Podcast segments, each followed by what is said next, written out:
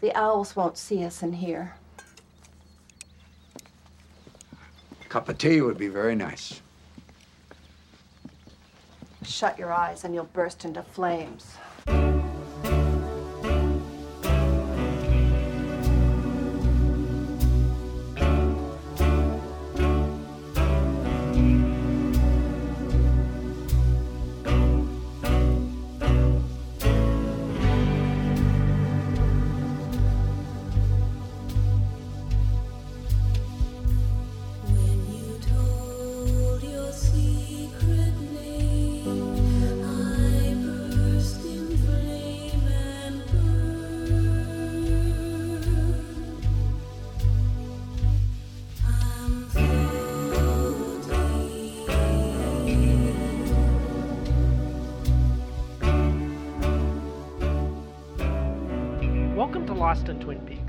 Podcast for both first time and veteran viewers of Twin Peaks, the mystery series that ran for two seasons in the early 90s on ABC, followed by a feature film and, 25 years later, a limited series on Showtime.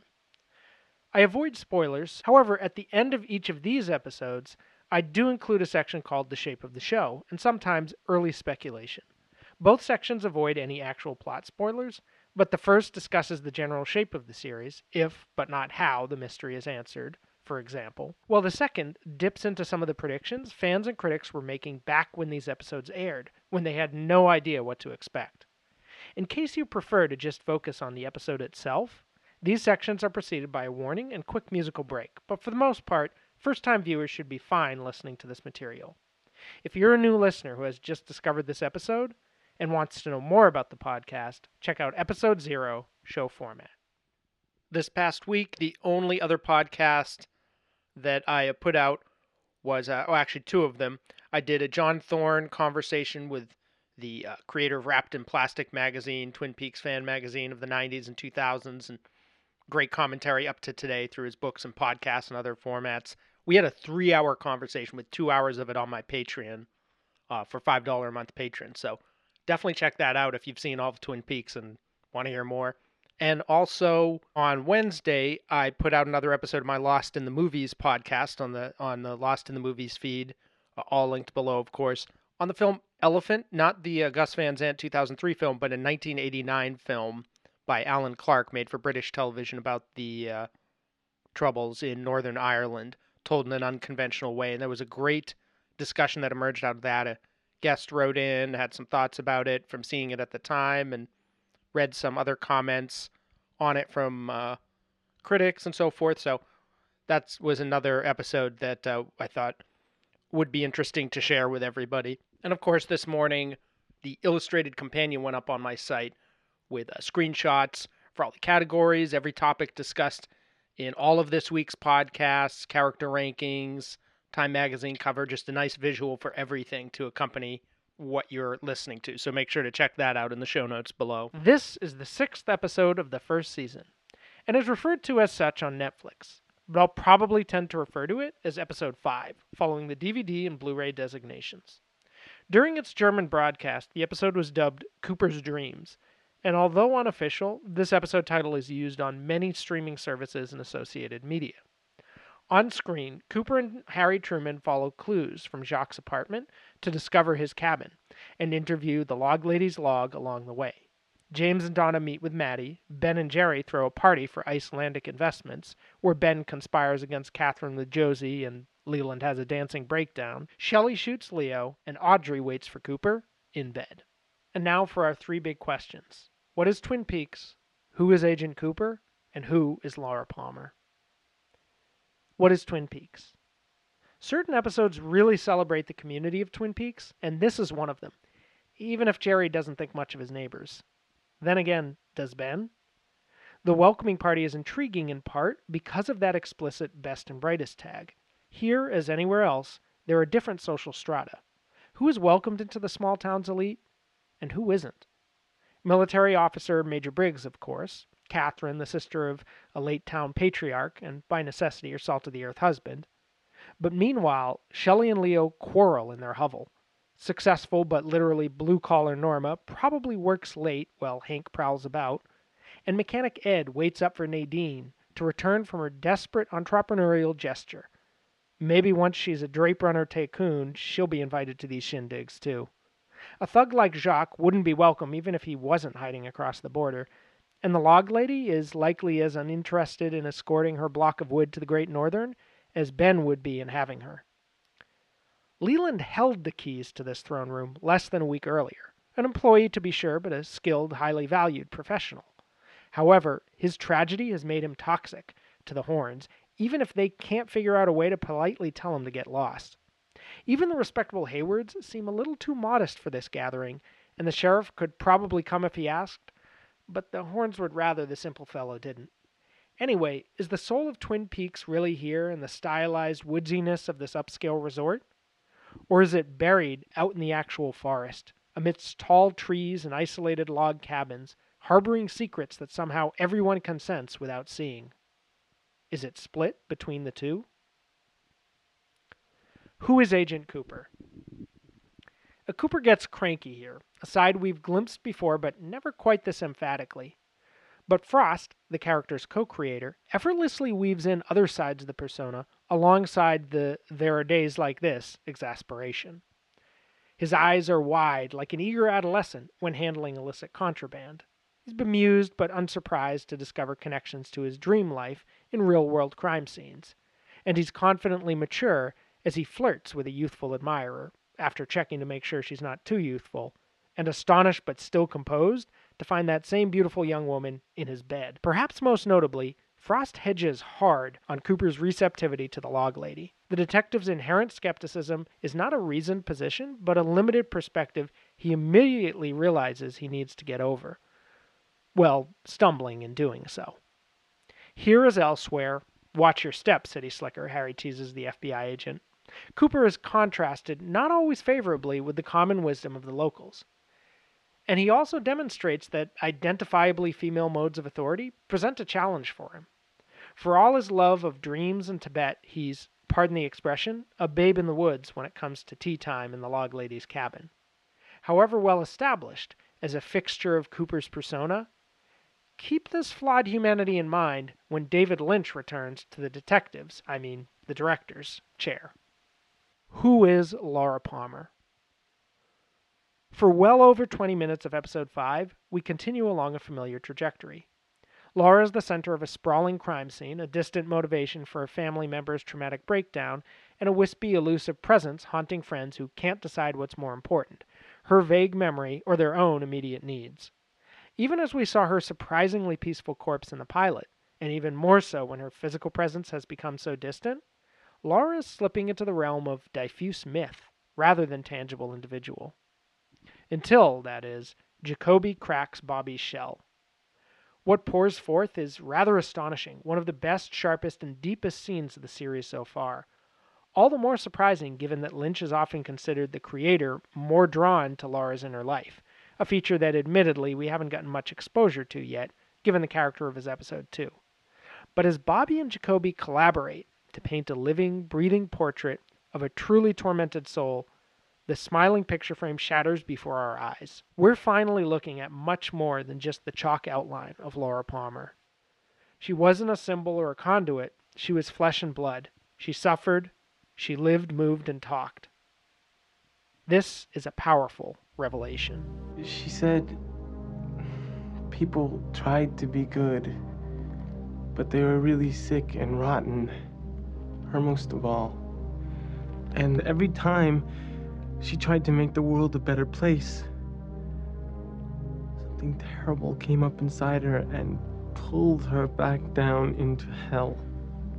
It took her deeper and deeper into the blackest nightmare.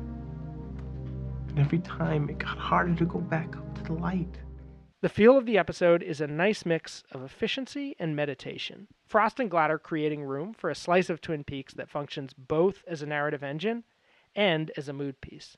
Has there ever been a show that so emphatically has a foot in both worlds? When people think of Twin Peaks, they think of who killed Laura Palmer and the frenzy of speculation surrounding that question. But they also think of little moments that stand out less as narrative development than artistic flourish. It's about the world, not the story, was a common refrain, especially when David Lynch launched the series. Yet, if the mystery is just what Hitchcock would have called a MacGuffin, it's one of the most enthusiastically embraced MacGuffins of all time. Episode 5 captures this dual identity better than most. It finds a nice middle ground mood between fast paced action and unrushed contemplation, between the boisterous Icelanders of the hotel and the melancholy music of the cabin in the woods. I might compare this mood to a late spring or early summer day when the air is fresh but not quite warm. Things are opening up, but the buzz still feels low key and relaxed. The best ahead of us. It's the kind of thing you almost have to come across naturally rather than consciously cultivate. A compliment to the filmmaker's instincts rather than a slight on the obvious amount of preparation that went into it. In its own distinct way, this is one of a handful of quintessential season 1 episodes, and it forms the centerpiece of my favorite, and certainly the tightest, trilogy of episodes from the entire original run. This is the first episode directed by Leslie Linka Glatter.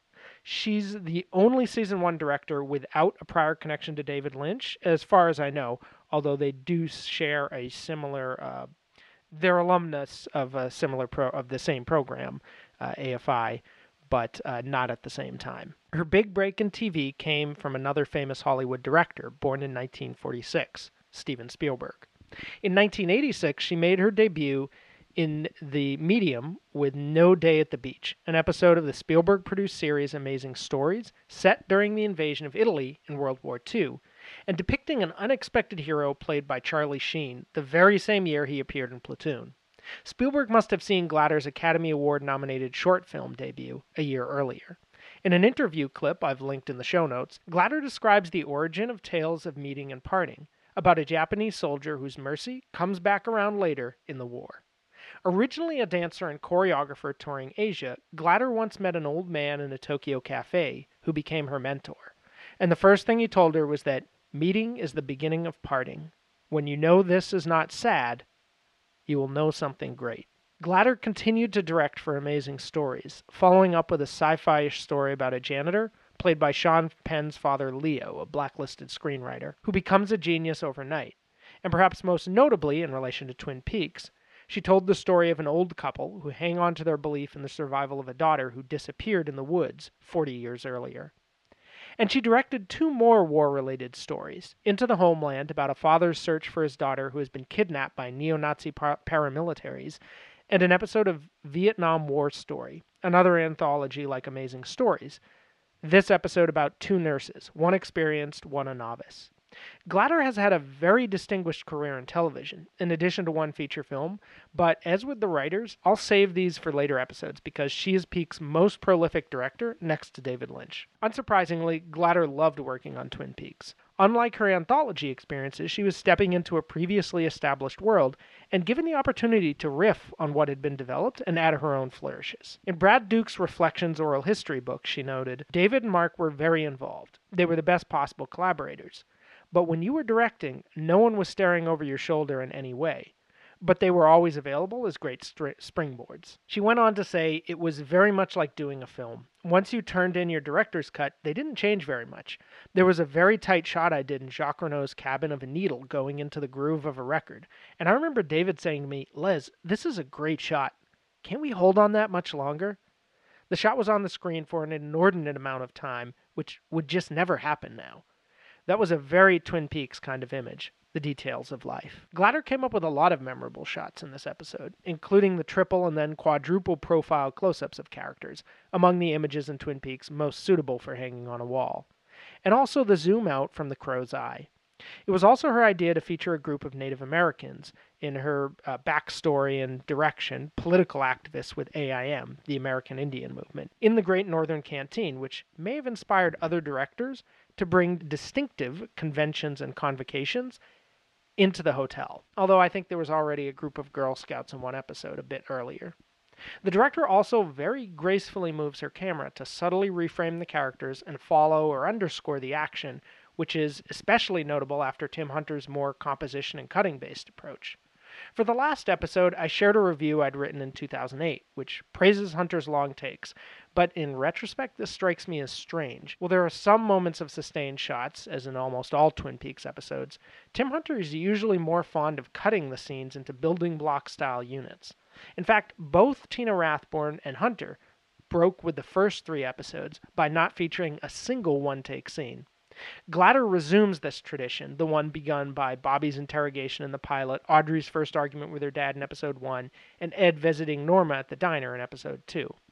Her scene between Ben and Josie in his office is all one shot, and it follows another scene, Maddie calling Donna, which almost doubles the effect, breaking the duration only for a necessary insert of a cassette tape.